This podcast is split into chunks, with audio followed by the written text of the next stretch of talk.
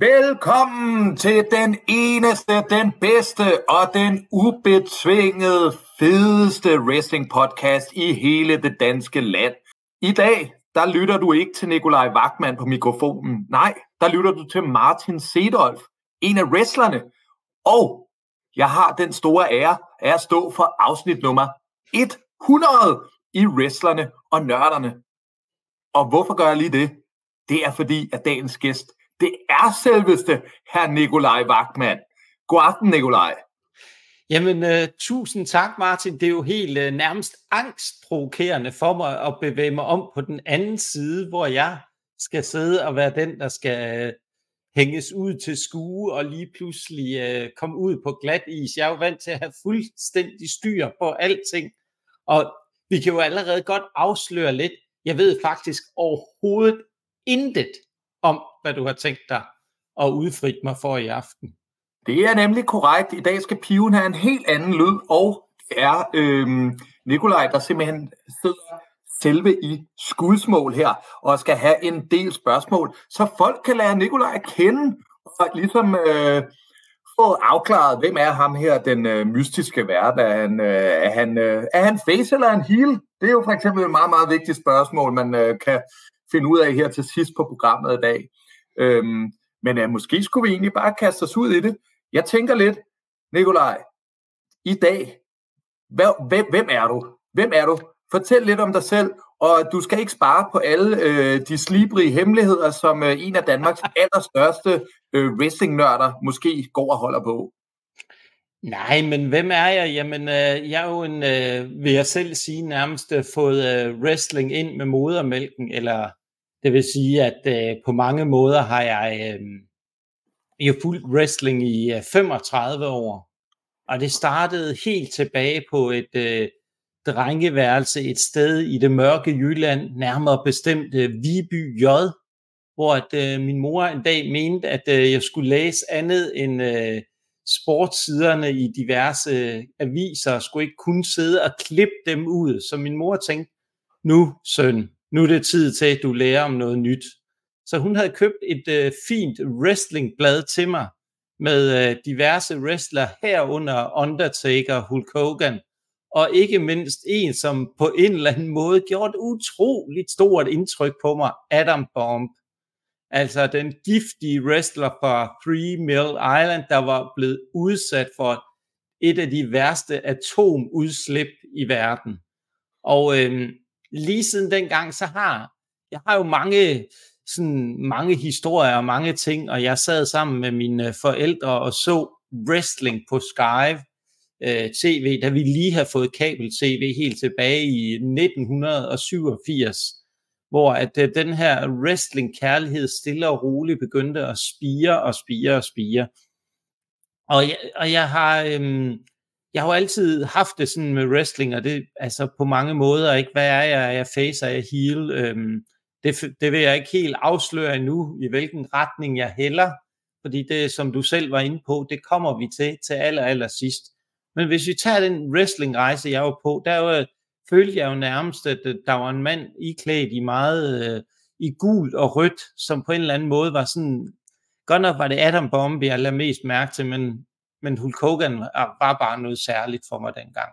Hulk Hogan var manden, der øh, var den amerikanske held. Altså det var jo, øh, nogen havde øh, Superman som held, nogen havde øh, Batman som held, andre havde øh, Grønne Lygte, eller hvad de nu hed, af især DC superhelten. Jeg havde altså Hulk Hogan.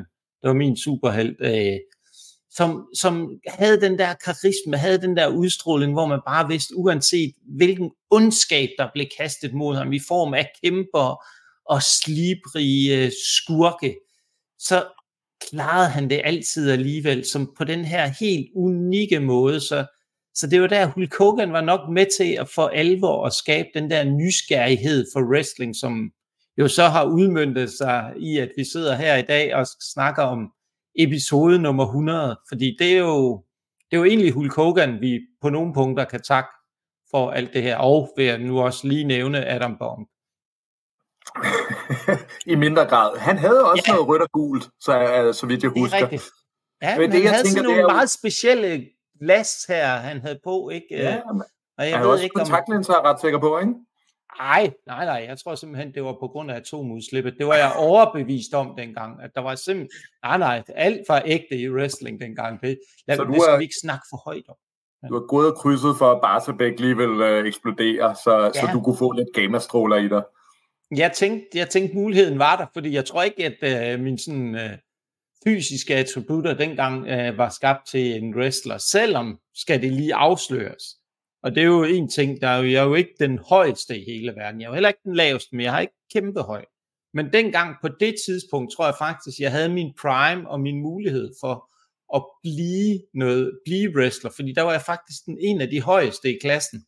Problemet var bare på det tidspunkt, at de gamle stråler, som jeg havde brug for, for at fortsætte med at vokse op og blive stor og høj, de kom jo ikke fra Barsebæk. De kom jo ikke derfra, hvor de skulle. Det gik i stå, så måske var det også der, den wrestling-karriere, der kunne have været blevet, øh, blev begravet. Jeg ved det ikke. Du nok have flyttet lidt, lidt, uh, lidt tidligere tæt på København. Men en sjov ting, du nævner her ja. med, med Hulk ja. Hogan, der er jo også, hvis man lige må gå ud på en lille, øh, ikke non-sekretør, men en lille afvej, så tror jeg jo også, at han har jo været øh, mange folks øh, allerførste møde med wrestling, i hvert fald hvis man er født i 70'erne eller 80'erne, og især på grund af den her rolle i Rocky 3 fra 1982. Ikke? Det har uden tvivl været det første møde, mange danskere har haft med wrestling. Altså, i en stor det er rigtigt. USA. Det er rigtigt, det er rigtigt. Og en anden en, der jo også har faktisk haft noget med wrestling at gøre, det var den gode Mr. T, som jo også har været med i en af mhm. Rocky-filmene, mm. som jo dengang, hvor de ligesom forsøgte at skabe noget helt særligt til Mania, hvor de hentede Mr. T ind som en af, en af kæmperne, ikke? Det er den samme film. Det er nemlig også i Rocky 3, at Mr. T er med i. Det er rigtigt, hvor han, han var ondskaben. Men øh, det er sjovt, at du, øh, du er jo nærmest ind i mit aller, aller første spørgsmål, fordi det var jo netop, hvad dit første møde var øh, med wrestling. Øh, og, og der lyder det som om, at øh, det er jo faktisk din mor, der har taget dig ind via, via de her blade. Øh, ja. Var de så også på engelsk, eller var det nogle øh, tyske blade, man fik op, eller hvordan, når det nu er i Viborg? Nej, nej, nu var det jo altså for Aarhus herfra. Øh, okay, men, okay. Øh, men øh, ja, ja, Viby J, hvem tænker V, v og V, det, det er skidt pyt. Det, det, det hænger vi os ikke så meget i. Øhm, men, men altså, det var jo faktisk på engelsk, og det er jo det, er jo det der ligesom har hængt ved øh, lige siden. Jeg tror ikke, der fandtes nogen blade på, øh, wrestlingblade på dansk. Øh, så, så, så det var ligesom det blad der, jeg, jeg, det er desværre forsvundet den dag i dag, men øh, jeg husker det, som var det i går. Øh, og det, det, det har bare altid været ligesom der, jeg kan huske, det var der wrestling startede for mig, og det er jo der, det har vokset så stort. Og, så, men altså, wrestling har jo altid for mig været den der øh, helt særlige ting. Det har jo været, nogen har jo læst Brødrene Grimm, nogen har læst øh, 1001 nats eventyr. Altså, jeg så jo eventyret udfolde sig gang på gang i en wrestlingring. Det var jo mit fornemmeste eventyr. Det var min fornemmeste måde at få fortællingen, få hjertet, få mærke passionen, mærke den der energi, der var med de der helt fantastiske karakterer, alt, alt fra Brutus the Barber Beefcake, der øh, klippede øh, diverse wrestler til, øh, til Jake the Snake, til Mr. Perfect, til, jamen altså, jeg kunne blive ved med at sidde og kaste en navn, Ricky the Dragon Steamboat, øhm, jamen altså Lex Luger og alle sammen, altså det, det var jo fantastisk, hvad de, hvordan de kunne fortælle den historie ind i ringen. Og det der, altså den der evne til at tage to mennesker, eller nogle gange flere, men jeg, jeg har nu stadigvæk sådan lidt, jeg kan bedst lide mand mod mand. Tag de der to mennesker, vidt forskellige baggrunde, vidt forskellige historier, sæt dem sammen, både at du har en historie inden, og du har en historie, der måske fortsætter efter. Sæt dem ind i ringen, og så de, både at de fortæller historien, og den historie, de allerede har brygget på, men samtidig ind i ringen med den måde, de bevæger sig rundt på, med den måde, de interagerer med hinanden, med de moves, de laver, og et slam, eller en suplex, eller hvad det nu er. Og nogle gange, så lavede de nærmest ingenting. De gik bare rundt med nogle få ting. Det kunne være et job, som en, der var glimrende, der egentlig ikke lavede specielt meget ring, det var sådan en som Ric Flair, ikke? Altså, der bare nærmest choppede rundt og sagde, Woo! Ikke? Og stadigvæk kunne han simpelthen med bare sin personlighed tryllebinde folk. Altså, det, ja, det var, det var helt fantastisk, øh, hvad wrestling kunne. Altså, fordi, og det er bare det der, altså, jeg kan bare huske, hvordan jeg i starten af, og der var jeg, der var jeg faktisk ikke så gammel, og nu du bad om nogle slibrige detaljer, du bad om nogle sjove historier omkring mig. Jeg kan huske i starten, der var det faktisk sådan, der var jeg sikker på, det var ægte. Det her, det kunne ikke passe. Det kunne ikke passe det, at de ikke slog, slog rigtigt på hinanden. Det kunne ikke passe, det ikke var, det ikke var fuldstændig ægte, eller, og det overhovedet ikke var aftalt. Og jeg kan huske den første gang, da jeg fandt ud af, at øh, det faktisk var aftalt, eller sådan noget, så tænkte jeg, så kunne man jo godt tro, at illusionen bræste, eller der var et eller andet, der sådan, hvorfor, mm, det var en sportshoved, ja, det kæmpede jo mand mod mand, og blodig kamp, og det kunne da ikke være aftalt, det så jo ikke aftalt ud. Men så tror jeg egentlig bare, at jeg tænkte, jamen selvfølgelig er det det. Det, det er jo historien, du skal jo fortælle historien, og hvis du ligesom fortæller historien i en bestemt retning, så kan du ikke lade tilfældighederne spille så er det jo ikke ligesom en øh, svær trolddom på, hvor du selv vælger eventyret, vel? Altså wrestlerne selv finder ud af, hvilken retning de vil. Det kan jo godt ske, hvis der er der en, der bliver skadet eller noget, men det, det, der jo er vigtigt her, det er jo den historie, de ønsker at fortælle, både i kampen og før og efter, ikke? Altså, det er jo, det, der er jo så mange ting, der er vigtige i wrestling, øh, på mange måder. Hvordan, hvornår gik det så op for dig, at det var scripted? Hvornår, Jamen, hvornår kom den åbenbaring? Jamen det kom, jeg ved ikke om det var dengang jeg blev voksen, nogen vil jo sige, at øh, når man blev 18, men jeg tror faktisk, der gik faktisk nogle år, der, det, det er jo nærmest skræmmende at tænke på, ikke? fordi der var jo ikke rigtig tilgang til den der form for information og sådan noget, jeg fik jo det her blad og læste om de her wrestlere og tænkte, fordi jeg havde gået op i fodbold øh, på det tidspunkt, og, og håndbold, og så fik man nogle stats og sådan noget, ikke? og jeg har altid godt kunne lide tal, egentlig underligt, når man tænker på, at jeg faktisk er sproglig student, men der, der har altid været et eller andet med mig at tale noget statistik og noget, man kunne holde øje med og stå højde og alt muligt. Og det, det, lige pludselig så, så, så, så kom det der, så læste jeg jo noget om øh, nogle steder, ikke, at det jo faktisk jo var aftalt. Så, så ja, der gik nogle år faktisk, for at være helt ærlig, selvom man jo ikke skal sidde og udlevere sig selv fuldstændig, så, så tænker jeg, at vi lige så godt kan få sandheden på bordet nu, at der faktisk ikke noget tid, inden at jeg sådan tænkte ved mig selv, ja, det, ja, desværre, men øh, så var der meget mere, tror jeg, jeg sådan, når jeg tænkte tilbage på nogle af ting, så er der en del mere, der sådan begyndte at give lidt mere mening. Ja, helt klart. Men nu har vi jo haft det her store øh, amerikanske persongalleri, som du lige har beskrevet. Ja, øh, rigtig, det er rigtig farvet, og det var jo også et rigtig fantastisk øh, galleri for dengang i The Golden Era. Men så har jeg jo øh, et spørgsmål, øh, at jeg godt kunne tænke mig at høre, hvad var dit første møde med dansk wrestling? Jamen, øh, mit første møde med dansk wrestling, det er faktisk lidt sjovt, fordi dansk wrestling har på mange måder sådan været øh, personificeret i øh, blod, sved og springskaller.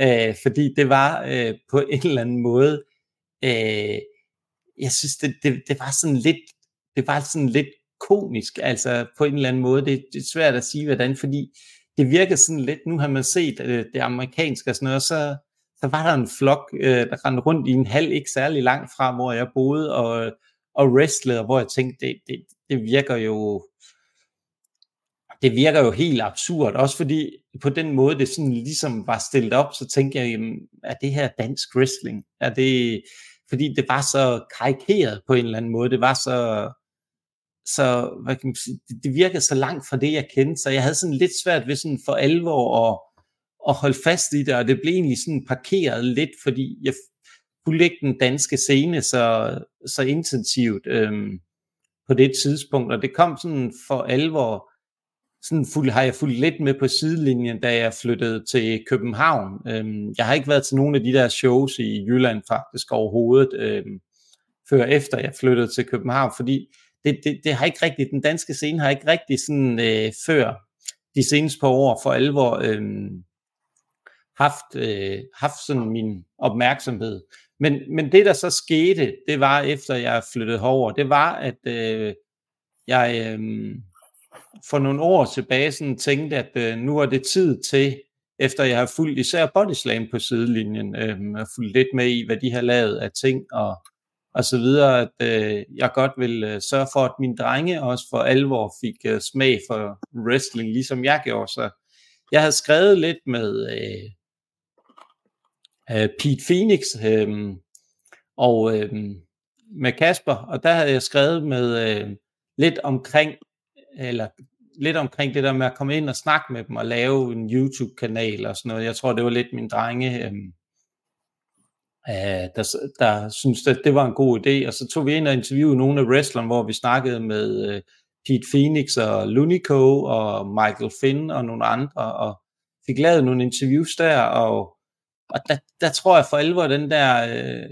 den der åbenhed og det, det spring, der egentlig var sket fra, fra det, jeg havde set der, og så til nu, øh, var på mange måder øh, sådan en øjenåbner for mig. Øh, så, så, så, så den danske scene har sådan ligget lidt, den har været meget placeret i baggrunden. Det har været meget den amerikanske del. Øh, jeg har været fascineret af og fulgt med af, men øh, jeg synes i hvert fald sådan, når man kigger tilbage fra dengang det skete, og så de seneste par år her, så må man sige, at øh, så tror jeg, at min kærlighed nok er flyttet over til, øh, eller det er den helt sikkert flyttet over til dansk wrestling, øh, og, og, og, og føler, at, at jeg øh, både med podcasten nu, men også sådan generelt øh, rigtig gerne vil hjælpe øh, med at få skabt og få skabt noget opmærksomhed og få hjulpet de wrestler, der gør et øh, kæmpe stykke arbejde i dansk wrestling. For der er ingen tvivl om, at hvis der er noget, jeg har den aller, aller største respekt for,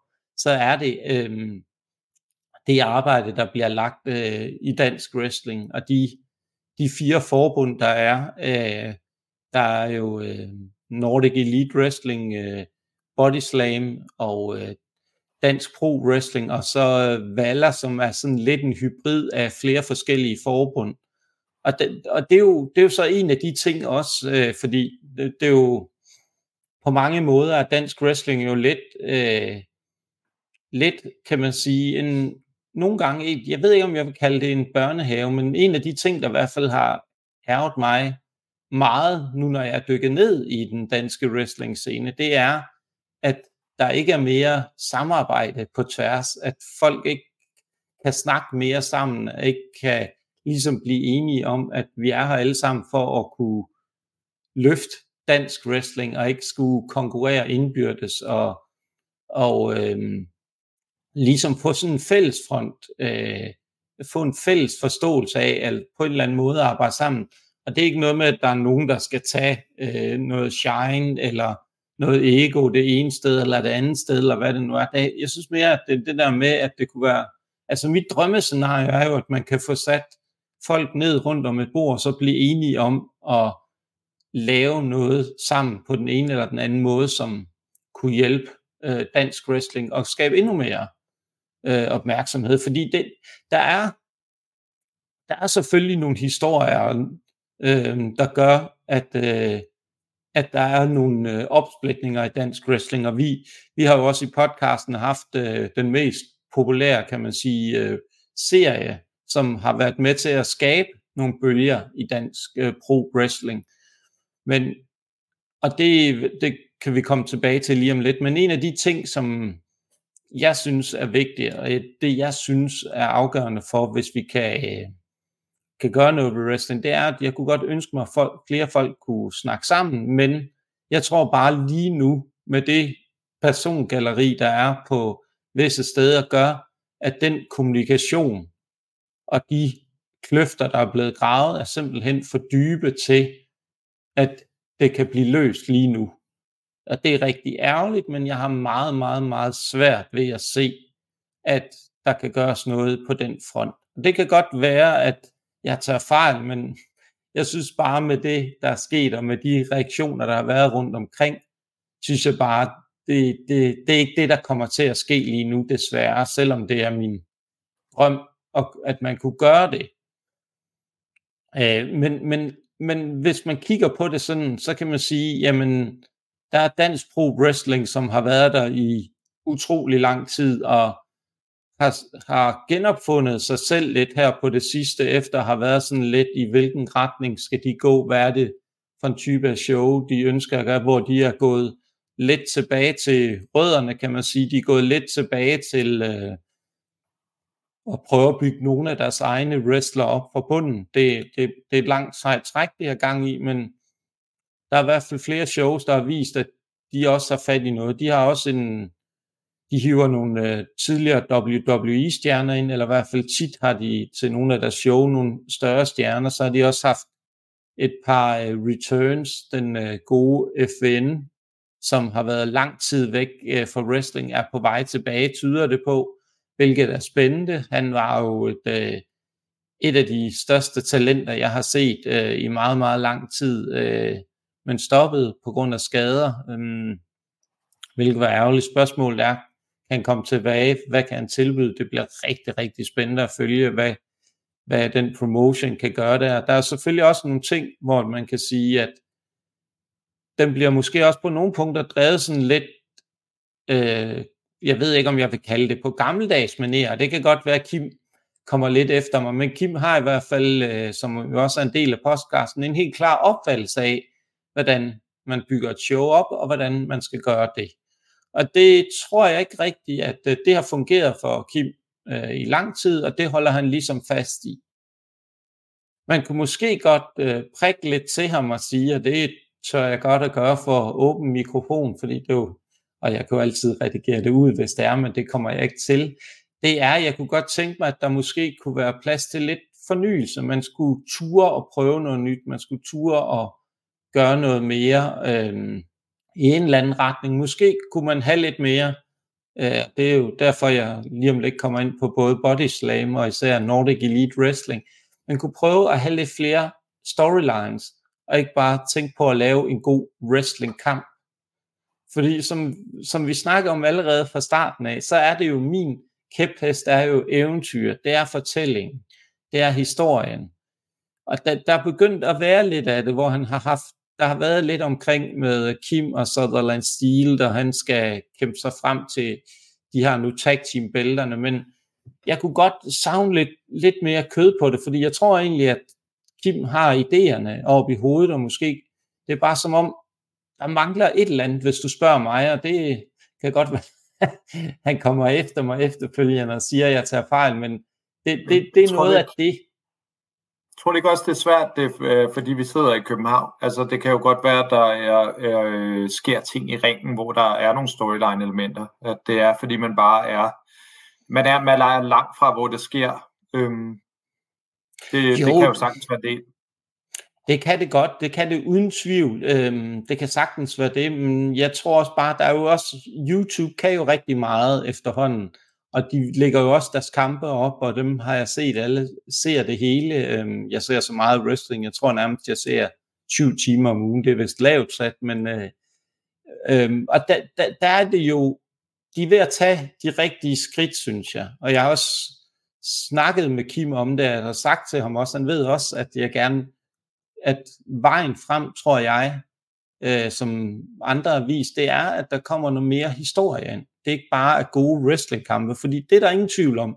Det kan Kim finde ud af at sætte sammen. Han kan finde ud af, at han er rigtig dygtig til at sætte en god wrestlingkamp sammen. sammen.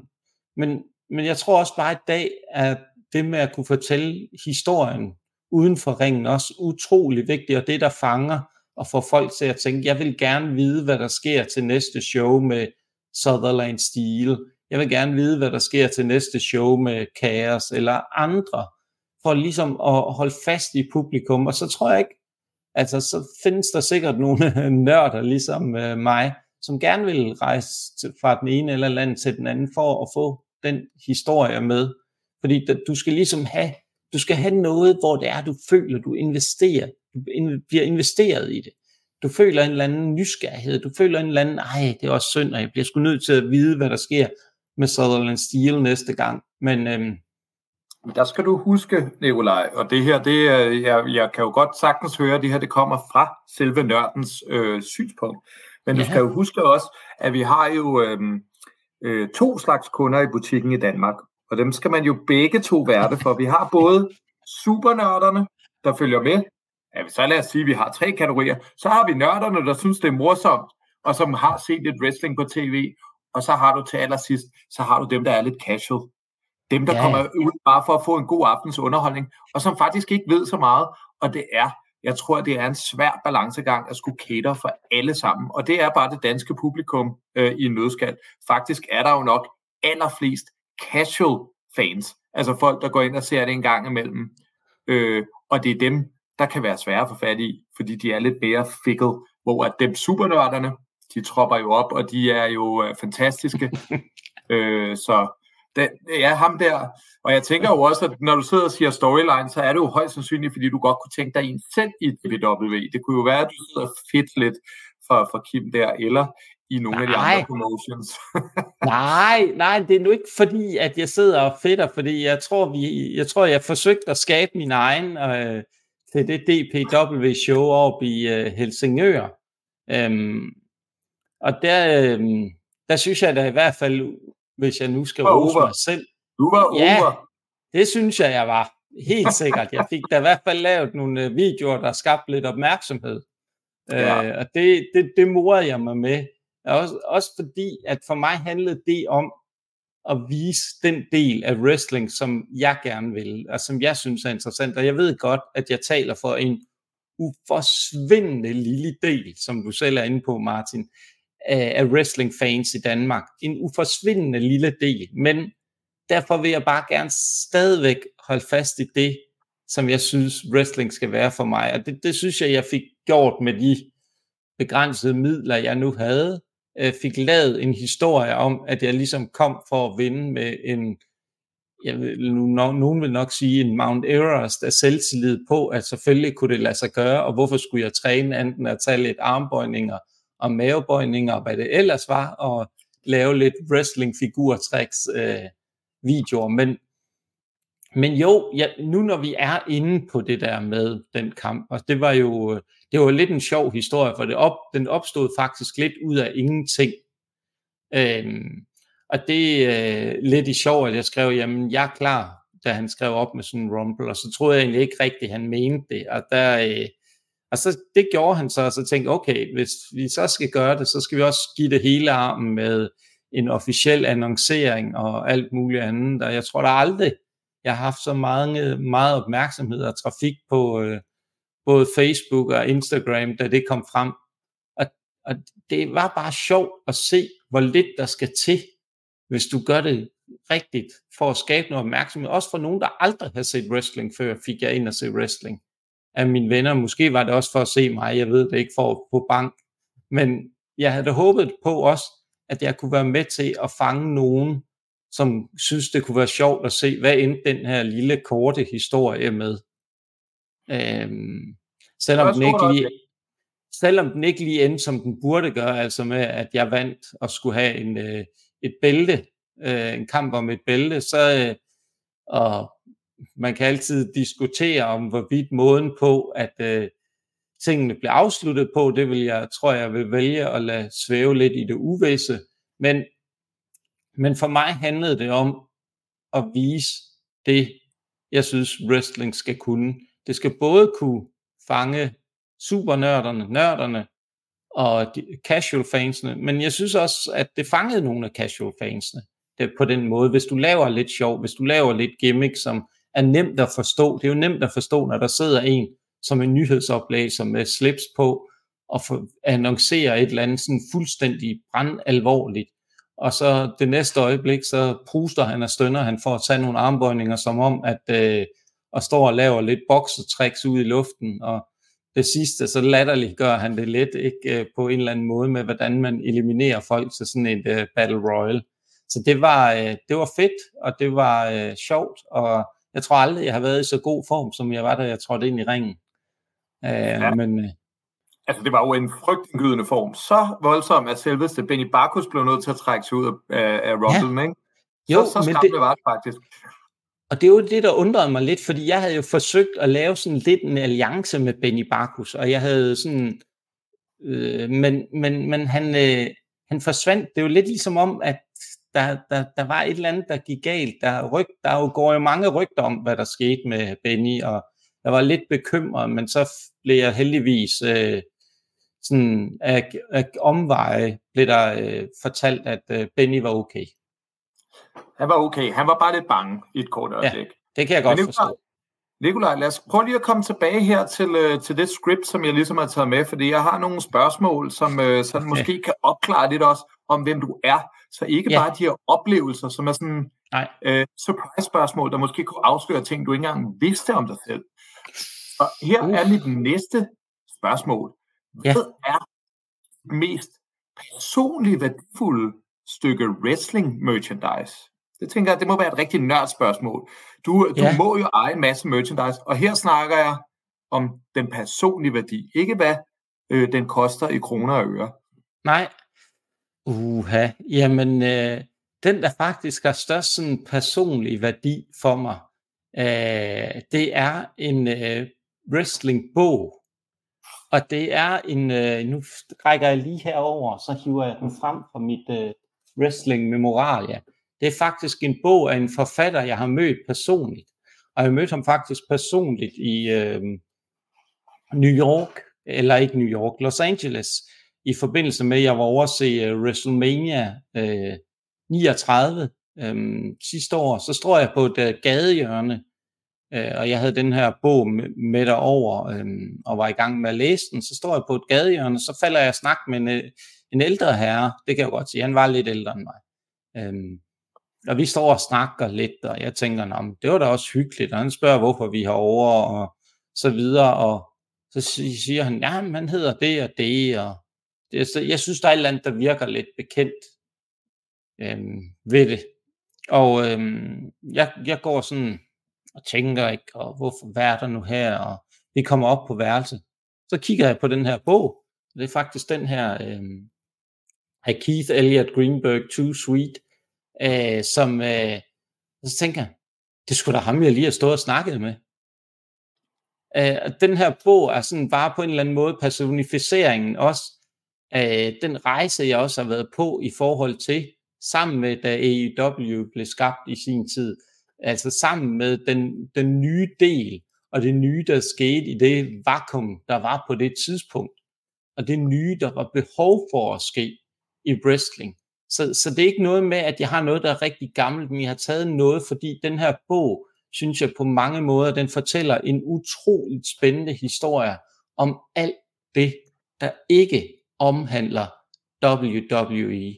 Det tager hele massen af alt det udenom, alt det, alt det der gritty, alt det der interessant lige fra Joey Janela, som er den mest sindssyge, smøgrygende wrestler, der findes til den helt exceptionelle Orange Cassidy, som ingen måske kender uden for den sådan, som du siger, casual fansene til, til Kenny Omega, verdens bedste wrestler, det er der ikke nogen tvivl om, til Young Bucks, til, jo, der var nogle få, der kendte ham, Adam Cole, som var kendt, ikke på det tidspunkt, men alle den der kæmpe store scene, som, og det, der, der kan man mene meget om, hvad det er, men som Cody Rhodes gik sammen med Tony Khan, gik sammen med The Young Bucks, skabte det, der hed All Elite Wrestling. Det er simpelthen den her bog fortæller den, på mange måder den historie, som har været med til at starte wrestlingens gyldne tidsalder. Altså, det, vi er inde i nu, der, vi har haft Attitude Era, vi har haft alle mulige andre era, men lige nu er vi i wrestlingens gyldne tidsalder. Og det er jo helt, helt fantastisk at kunne være med som en del af det, men også samtidig med at have en forfatter som Keith, som har skrevet, og det, jeg kan kun varmt, varmt anbefale den her bog. Hvis man bare interesserer sig en smule for wrestling, også for casual fans, så er det her et helt, helt fantastisk indblik i den indie-scene, der var med til at skabe AEW, var med til at skabe det første reelle alternativ til WWE. Det, det er ikke en konkurrent, fordi det, det, det er der mange, der har meget behov for at tale sig. Det er også lidt Tony Khan, og det skal han stoppe med. AEW er et alternativ til WWE. Det repræsenterer en anden form for wrestling. det repræsenterer noget andet. Prøv at tænk på, hvor heldige vi er. Vi har haft TNA, der har forsøgt, som også er på vej tilbage nu, ikke? Øh, efter de her rebranded. Vi har GCW, som også repræsenterer noget andet inden for wrestling, som også er blevet mere synlig. Vi har MLW, altså vi, vi kan blive ved, vi har Ohio Wrestling Valley, og vi har alt den der kæmpe, kæmpe masse, som egentlig var WWE's udviklingsbrand, men via Netflix, vi har den der kæmpe, kæmpe store masse af wrestling. Så, så den her bog repræsenterer alt det fantastiske, der er sket de sidste øh, 5-6 år inden for wrestling, fordi det er så unikt, det der sker lige nu, hvis du spørger mig. Det er så unikt, det er så fantastisk, fordi det er med til at skabe mere og mere opmærksomhed om wrestling, som har været lidt et niche ting, og stadigvæk er en niche ting. Men den her bog, den fortæller en helt unik historie, det, og det mest be, øh, bemærkelsesværdige af det hele, det er faktisk, at Keith, han har tidligere været, han er nok en af dem, der ved aller, allermest om wrestling overhovedet i hele verden. Altså, han er et omvandrende wrestling-leksikon, og startede faktisk som journalist hos øh, WWE, og skrevet for dem i utrolig mange år, inden han selv gik og laver tv alle mulige steder i dag. Men den her bog, den vil jeg bare sige, den er så, den står mig så nær, fordi jeg kan næsten, jeg, jeg bliver næsten helt rørt, men den står mig så nært, fordi den repræsenterer alt det, som jeg synes, vi har manglet i wrestling i lang tid. Den repræsenterer det nye, det mere, den åbner øjnene for mange for alle de der ting, der er, alle de der fantastiske promotions, som, gør, som er med til at sikre, at vi har AEW, vi har WWE og TNA, altså det, det, det alt, alt det gode ved wrestling, øh, og alt det gode, der er sket de sidste mange år. Så det er det her, men jeg, kunne, jeg har masser af andre bøger, jeg har også en bog, der er rigtig spændende om New Japan Pro Wrestling, og, og jamen, alle mulige Kurt Angle, og mm, Hulk Hogan, og alt muligt, men den her bog, synes jeg bare, fordi den, den er bare noget særligt, den kan et eller andet øh, med wrestling, som ja, som bare er så fandens unikt. Undskyld, jeg banner, det må man vist ikke. Men det har litteraturlisten, litteraturlisten, den kan vi jo tage en anden gang. Der kan ja, ja. jo altid snakke bøger en anden gang, men det er det rigtigt. Det jo netop meget om, øh, om netop det følelsesmæssige øh, objekt, du var mest knyttet til, og det virker ja. som om, at din passion afslører, at den her, den betyder rigtig meget for dig, den her bog. Lille smule. Øhm, jeg kan vist ikke helt, helt skjule ja, når jeg først bliver grebet af noget. er grødkvalt. Godt. Næsten. Og lad os gå over i en lidt mere lys sektion. Jeg tror, jeg tror i hvert fald ikke, at du kniver en tårer her, men lad os nu se. Ja. Øh, nu vil jeg gerne have dig til at nævne den bedste film, der nogensinde er lavet, der feature en wrestler. Og her, der kan det være, det kan være en lille birolle på et, bare et par sekunder, men hvad er den bedste film nogensinde, som har en wrestler med? i sig i filmen på rollelisten? man, man kunne vælge mange, men der var jo, øh, det ved jeg ikke, altså, øh, det, det må jo nok, jamen, det må jo være Rocky 3. Så tager vi Rocky 3. Altså Jamen, for det, Rocky det 1, der er der ikke meget wrestling i. er der? Nej, det, det, det vil jeg ikke sige. Altså, jeg, jeg kunne faktisk godt forestille mig nu, nu, nu har du ligesom kastet bolden op, og så tænker jeg, okay, så griber jeg den lige her. Jeg kunne godt forestille mig, at Sylvester Stallone, han kunne være giftig, og Floyd Mayweather, han har faktisk været ring mod Big Show. Nå, ja, okay. Ja, så, øh, tænker, der bliver lavet en ny en, eller hvad? Det kan godt være, der er noget på vej, jeg ved ikke. Jeg kunne sagtens forestille mig, øhm, der kunne være noget under. Men altså, den bedste film, der feature en wrestler, altså, nu har vi jo lige haft vores award show, og hvis I ikke øh, har lyttet til det, jer derude, så er det mega vigtigt. Martin kommer med en masse kloge ting, og det gør jeg også, og vores tre andre medværter gør også, Jonas Holm og Kim Tenning og Christian Colombo. Men der er jo på mange måder, nu har jeg desværre ikke fået den set endnu, men bare det, at MJF har en mikro lille rolle i øh, den film, så øh, kan man sige, Iron Claw er jo nok den, der burde have titlen, når de har årets bedste wrestler, årets wrestler af 2023 med i sig. Men, men Rocky 3, indtil jeg har fået set Iron Claw, må være mit øh, helt klare valg. Så kunne vi jo ja. selvfølgelig også snakke om øh, nogle af de fantastiske film med John Cena og The Miz i, og alle mulige andre. Der er jo et hav af valg, Suburban en Command. En film, Nikolaj Wagman. En film, Nikolaj Wagman. Vi skal begrænse os her. Og jeg, desværre, har, jeg har jo været inde og se Iron Claw, som er en rigtig, rigtig god film. Den er rigtig fed. Øhm, de er nød, blevet nødt til at komprimere øh, den her historie om Van Erik til en lille smule. Øh, og simpelthen blev nødt til at komprimere den, fordi at hvis de skulle vise alt det, der skete, så ville folk sige, det der, det er utroværdigt. Det der, det tror jeg ikke på. Fordi at selve den originale historie er så vanvittig. Øh, og desværre har MGF en, øhm, en nærmest ubetydelig rolle. Han har øh, ikke noget dialog. Altså, han er, han er lige med i et svipsekund, hvor at der er en af de andre, der gennemgår en, en ligesom et, et, et følelsesmæssigt øh, nedbrud, øh, er han ligesom med i, og, og, og det er desværre det eneste. Øhm, lad os håbe på, at der kommer nogle øhm, fraklip en dag, øh, ja. og vi måske kan se, hvad øh, der originalt skulle have været sket. Men vi holder os på Rocky 3, hvor øh, Rocky får en god gang øh, lemmedasker af selveste Hulk Hogan. Øhm, Præcis. Godt. Nu kommer vi ud i noget lidt mere spidsfindigt her. Og her skal ja. du lige øh, have tungen i munden for at følge med. Jeg vil gerne have, at du vælger tre kampe eller moments fra wrestlingens syv aldre. Og du må ikke have nogen overlap. Det vil sige, de syv aldre, du kan vælge fra, det er ja. The Golden Era fra 1982 til 1993. The New Generation Era fra 1993 til 1997. Attitude Era 1997 til 2002. Ruthless Aggression Era fra 2002 til 2008. PG Era 2008 til 2011. Reality Era 2011 til 2016 eller New Era 2016 til nu. Det skal du vælge tre øh, bedste kampe og momenter fra.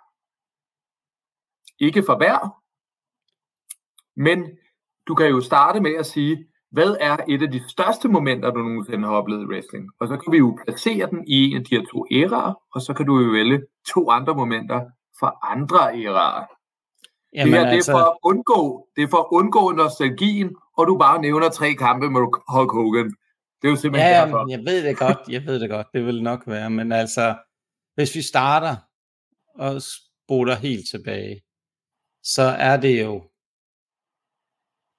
Hulk Hogans entrance til Madison Square. Altså Hulk, Hulk Hogans, undskyld ikke, Hulk Hogans første kamp, eller der hvor han kommer ind til øh, det første Mania. Yes. Det, det, det, det, altså, det øjeblik, det, nu var det lige igen her på Raw, det er jo, altså, hvor det var der, hvor det ligesom blev cementeret. Altså, der fik vi I'm a real American, ikke? Altså, der, jeg kan stadigvæk, da jeg så den her forleden, ikke? Der rejser de der små hår sig på bagsiden, og, og mm. får det, øhm, får det til at, ja, får det simpelthen til at løbe koldt ned ryggen på mig på en eller anden måde. Det, det, er, jo, det er jo helt unikt. Øh, og så, så noget andet, så spoler vi faktisk helt frem til nutiden. Det var øh, sidste år i øh, Los Angeles. Ja, en, jeg altid har fulgt. Det, det, det er jo ikke lige den kamp, man normalt vil vælge, men på en eller anden måde, så, så har jeg jo, altså, kan jeg ikke vælge to, kan jeg ikke godt vælge to fra det år, fordi jeg havde jo to wrestling-oplevelser. Nej, Æh, der tror jeg nej. faktisk, der bliver du nødt til at holde dig til et enkelt Se, hvad der Jamen, vælger øh, vægter tungest. Jamen, det, det, det, det, jeg kan jo ikke vælge. Jamen, så må Men du hvis jeg bliver nødt... nogen af dem. Så jamen, må du vælge noget helt andet. Jamen, det, jeg, så, så vælger jeg.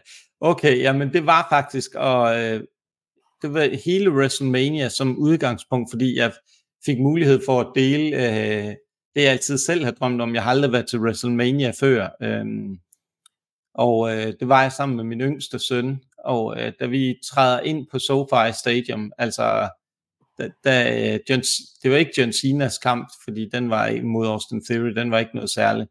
Men det der med, da du hørte, da det startede, altså der knep jeg faktisk en tårer WrestleMania. Men nu, nu skal vi snakke om kampen. Ja.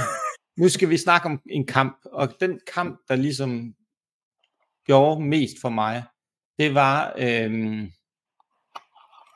det var Edge mod øh, Finn Balor, The Demon mod øhm, Root øh, Edge, fordi jeg har fulgt Edge jo gennem lang, lang tid, og fra da han var skadet, og han kom tilbage til Rumble, som jo er i den her weekend, og den, altså, at se den wrestler, som på en eller anden måde har, udover Hulk Hogan og også øh, har, altså virkelig har gjort et kæmpe indtryk på mig, fordi han har den, den karakter, han bare har haft, og den der musik, altså Metalingus der, det er jo, altså, hvor han, jamen, først så starter det med Brood-musikken, den der meget dyster og blod, og så kommer han op gennem scenen, og har sådan en sindssyg maske på, og musikken kører stadigvæk, og der er ild, og så kommer den der sang, ikke? og jeg kan bare huske, altså jeg var, det var kæmpe stor, øh, kæmpe, kæmpe stor. Øhm, og så, så hvis nu skal jeg jo vælge en til øhm, også, og det, det er jo, der er jo, der er jo mange at, at tage imellem, men jeg kan også huske den kamp, der også øh, har gjort et kæmpe indtryk på mig, øh, og gjort et kæmpe indtryk på mig. Øh, det var, da øh, Brock øh, Lesnar, han øh, sluttede The Streak. Det, det, var, det, det var sådan lidt, det, det, altså jeg troede aldrig, det ville ske. altså jeg var overbevist om, at det aldrig ville ske. Mm. Den kamp er på mange måder sådan, det, det, det er sådan, det er jo det wrestling kan. Det er nogle gange bare... Nu, nu lige for at få den på bordet, du mener mod Goldberg, ikke? Øh, nej, nej, nej, det var... Det var uh, Undertakers streak. Ah, ja, ja, ja. Undertakers ja, nu skal vi det på plads. Skulle ja, ja, det på plads, det fordi han havde også gået med kampen, ikke? Så... Jo, jo, jo. Men uh, Undertaker Street, uh, det, det var jo... var måske lidt mere en hån. Hvis man ja, lade Goldberg taget ud af spil. Ja, men altså, Goldberg, det om behøver vi ikke at snakke om. Øhm, det, det, Goldberg har aldrig været min favorit, bliver det aldrig. Jeg synes, han er... Ja, lad, lad det ligge. Øhm, mm. det, det, der er nogle ting, der nok er bedre. Vigtig. Ekstremt vigtigt med Undertaker. Jeg var bare ja. lige... Øh, jeg så jeg var, lige på det ikke? Ja, ja, det ved jeg. Du, du, har også, øh, du skulle også have lidt at spise og sådan noget. Det er jo vigtigt. Men, men det der med at se en historie, som bare har kørt, hvor Undertaker har slået den ene efter den anden, og så kommer The Beast Incarnate, altså det her monster. Fordi hvis der virkelig var nogen, der kunne gøre det, så synes jeg også, det var den rigtige, der gjorde det her. Altså Brock Lesnar er på mange måder det en super, super stjerne. Altså den eneste, der stadigvæk, hvis han dukker op, jo repræsenterer noget helt, helt unikt. Altså special attraction, alt på én gang. Altså det, her skete der bare noget wrestling-historie. Og det gjorde det også dengang med Hulk Hogan, og for mig den personlige wrestling-historie med, med øhm, da jeg var til WrestleMania. Øhm, og det, det, det der jo så er, når vi skal til at snakke om de der historier, hallo, hallo, uh, det, det er jo, at uh, jeg håber jo i år, når jeg skal til uh, flyve over til Philadelphia, så håber jeg jo, der bliver sat kryds ved, eller flueben ved den sidste på min bucket liste, der er jeg får lov til at se The Rock live. Altså, så, så er det jo lige før, at øh, ja, nu må jeg hellere lade være med at sige det højt, men det, det er lige før, det kan måle sig med en ting, som, som jeg også øh, er ganske stor fan af. Øhm, altså, jeg tror, jo... han er kommet for at blive. Altså, nu er han ja. lige uh, i dag blevet udnævnt som blandt andet Board of Directors. Ahead uh, of the table. Det var, ja, han er jo faktisk blevet reelt set the head of the table, og har fået fuldt ejerskab over navnet The Rock. Det har han ja. simpelthen fået, øh, fået helt ejerskab over. Det er meget, meget fascinerende udvikling lige nu. Det, det er vildt ja. nok. Ja, ja, det er ret interessant, altså hvad det får af betydning faktisk øh, for wrestling. Jeg synes, det er så fedt, det der sker for mange, for mange promotions, også for vores lille øh, barn, kan man sige, Martin, AEW, tror jeg absolut, det der er sket i dag, også kommer til at blive på mange måder øh, rigtig, rigtig godt for dem. Jamen, jeg, jeg, jeg tænker kun positive tanker for alle. Altså, ja, øh, alt, alt der har, øh, har wrestlernes eget velbefindende og, og ejerskab og, og egen vilje øh, i tankerne, tænker jeg kun er positiv øh, fremdrift for branchen. Uden tvivl. Uden tvivl. Godt. Lad os komme videre i nogle af de her features. Der er faktisk ikke så mange igen, for vi har allerede snakket i ret lang tid. Ja. Men nu snakkede vi om de her kampe, de enkeltstående momenter og kampe. Men så skal jeg gerne spørge dig, når du kigger tilbage i fortiden, så det vil sige lidt længere tilbage end for eksempel, hvad der skete sidste år, hvad er så den bedste storyline, der nogensinde er kørt? Hvad er din favorit storyline nogensinde? Og den kan være kort, den kan være lang. Det er helt op til dig. Den kan feature to personer, der feuder. Den kan øh, have kæmpe factions. Den kan have hvad som helst. Hvad for en har virkelig gjort indtryk på dig? Uha, jamen altså, den, den er godt nok svær. Hvad for en, der har gjort indtryk på mig? Altså, øh, at der er jo mange, at man kan diskutere mange storylines, og der har jo været mange gode, og The Rock har været indblandet i mange. Han kunne nærmest lave sin egen storyline i sig selv. Men jeg synes bare, man må erkende, der har været rigtig mange gode. Men uanset hvad, så godt nok selvom den har været trukket lidt langt ud, så synes jeg bare stadigvæk, The Bloodline storyline har kun noget helt særligt. Altså den, den har på mange måder været noget, øh, været alt det, som jeg synes har været godt. Det der med at kunne samle en masse ting, få underdog-historien frem, få den her nærmest totalt dominerende ting, for vi har jo aldrig set en i så lang tid på samme måde, altså en heel være så dominerende, så kontrollerende og så slæsk og fantastisk. Og, og det der med, at, at en wrestler som Roman Reigns gik fra at være sådan lidt nær, og folk følte, at han blev stoppet ned i halsen til dem. Så tager du lige øh, Paul Heyman, og så, og så på en eller anden magisk vis, der visker Roman Reigns lidt i øh, ørerne, så tønder han heel, og så får du skabt den her, det her monster, som alle bare vil have skal øh, tabe, altså på en eller anden måde. Så jeg synes, den, den, den, den, den kunne bare noget, altså øh, kunne bare noget øh, helt særligt. Øh, Eller kan. Uden tvivl. Og så, så, ja, ja, kan, ja, det ved jeg godt. Og så, jo, en anden en, der også ligger, altså det var lidt, da vi kørte den der øh, Hulk Hogan Macho Man storyline med, øh, med Miss Elizabeth, og hvem har nu øh, kysset med, øh, hvad, øh, hvad var der nu sket, og det her, det synes jeg også, det var øh, den der måde, at det kunne skabe mellem de, den der nærmest udadskillige enhed, som øh, Hulk Hogan og Macho Man var, og hvordan en kvinde kunne komme imellem så to, øh, to altså wrestler, som de var, altså så kæmpe store stjerner. Den synes jeg også, den var, ret, den var mega simpel, men på en eller anden måde fik den bare skabt så meget, øh, kan man sige, tensions, energi. Øh, ja, at der er jo mange, man kan, man kan nævne, ikke? Altså, øh, men det, var, synes jeg, var to, det, det var to rigtig gode, og du dræbte jo også allerede mit næste spørgsmål, fordi det var jo, hvad den bedste nuværende storyline var, og nu ja. har du simpelthen allerede smidt den på bordet med Bloodline. Ja. Så to, to rigtig, rigtig vigtige ting. Jeg tror, du har rigtig mange bag dig, der synes, de begge to er vigtige. Øhm, ja, ja, det, det er det, rigtigt. Det, det er kun godt. Det betyder jo, at de har, øh, de har haft en impact, de har haft en vigtighed, de har fået øh, folk med.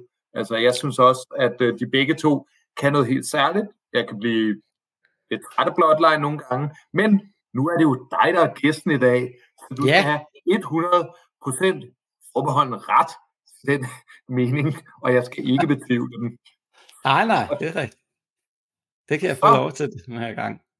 Så skal vi lidt over øh, i, øh, i noget, som øh, du jo også nyder rigtig meget. Du kan jo godt lide at få et lille glas rom en gang imellem. Det er rigtigt, og du kan også ja. godt lide at få en lille øl en gang imellem. Så derfor er mit spørgsmål, hvilken wrestler kunne du allerhelst tænke dig at sætte dig ned og drikke en øl med, eller en drink, eller noget rom? Uh, den er svær. Den er svær. Altså, jeg tror, at... Øh, og her snakker vi ikke om som nødvendigvis som fanboy, men det er simpelthen også, hvem selskab vil du nyde allermest? Hvem tror du, du vil være din nye, allerbedste bondkammerat at sidde og drikke en bajer med? Det må være Kenny Omega. Der kan simpelthen ikke være andre. Altså, kunne jeg få lov til at øh, pille i uh, snak wrestling med Kenny Omega, så tror jeg godt, at uh, jeg bagefter vil kunne sige, ja, så ved jeg ikke, om jeg overhovedet har lyst til at vaske hænder igen, hvis jeg har givet ham hånden. Så direkte ja. ned på arkadebaren bagefter. Ja, lige præcis. Bare ned og tage sådan, ned, kender godt de der, man kan købe de der cementaftryk, øh, og så bare knuppe den ned i, så der kunne godt komme lidt uh, Kenny Omega sved ned i den der, så hænge dem op. De her hænder har godt uh, givet Kenny Omega hånd. Fordi Kenny Omega er jo også en af dem, uh, der betyder meget for mig. Så ja, at kunne snakke wrestling med Kenny Omega i, i al evighed, det vil jo være helt fantastisk. Helt klart. Vi er ved at nå uh, slutningen her. Jeg har faktisk kun to spørgsmål igen. Lad os tage uh, en rigtig uh-huh. chokker. Tag en ja. rigtig chokker.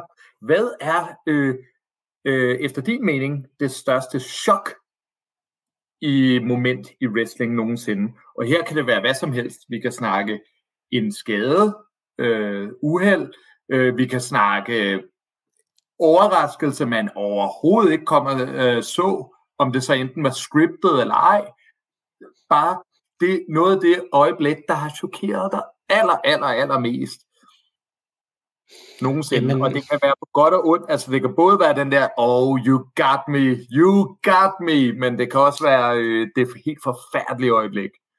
Jamen, der er to. Det så tager vi to. Til. Så tager vi to. Der er jo ikke nogen tvivl om, at øh, CM Punks pipe bomb er på mange måder noget, der smadrede wrestling. Skabt noget øh, vildt, skabt noget, gjorde noget helt unikt. Altså man snakker jo stadigvæk om den den dag i dag. Og lige så sent som på Raw brugte Cody det også øh, som et øh, som et våben i det psykologiske spil, han havde med øh, CM Punk.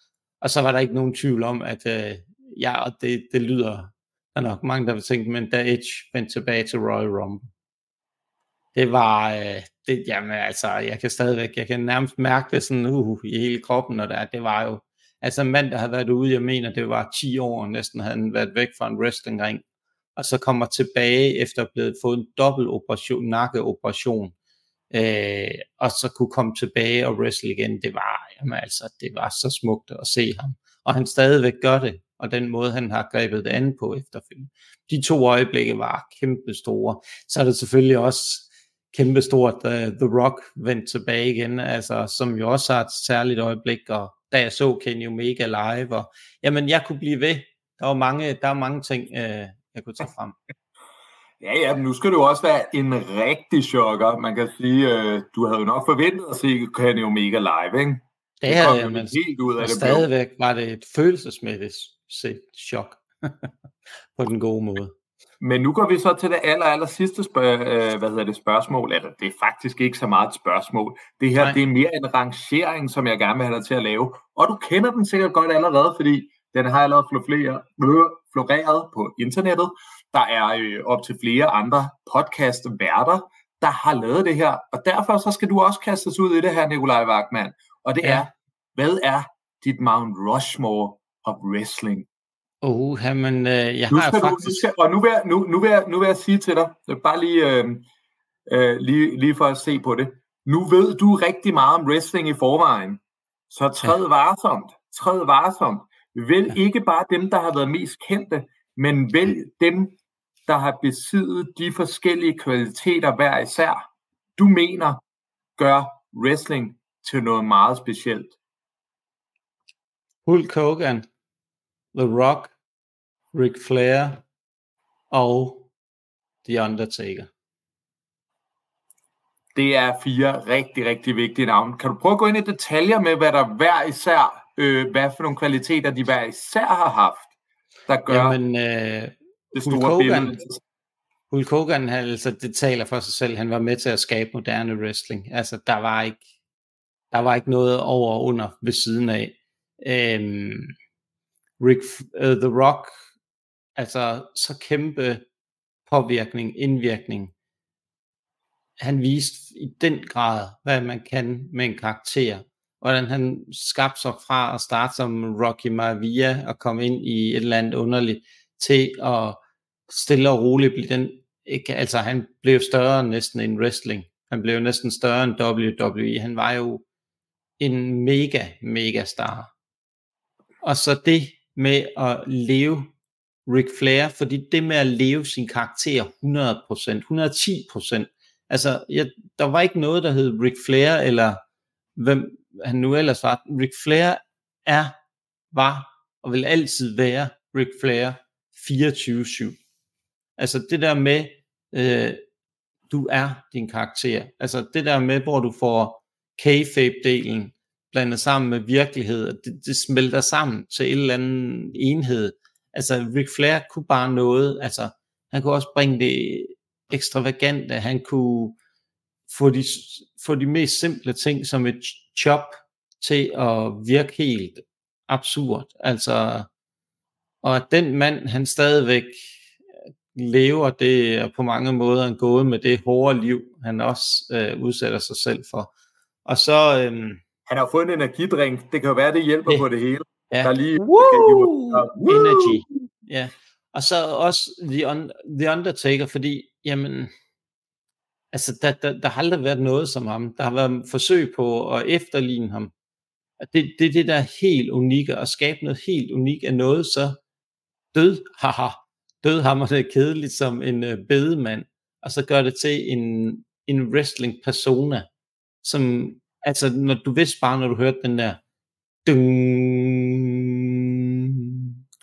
og så han kommer ind gående i den der lange, lange læder cotton coat hat på, og jamen altså, det, det der, det, den måde han kunne, han sagde jo næsten aldrig noget, og når han sagde noget, så var det rest in peace.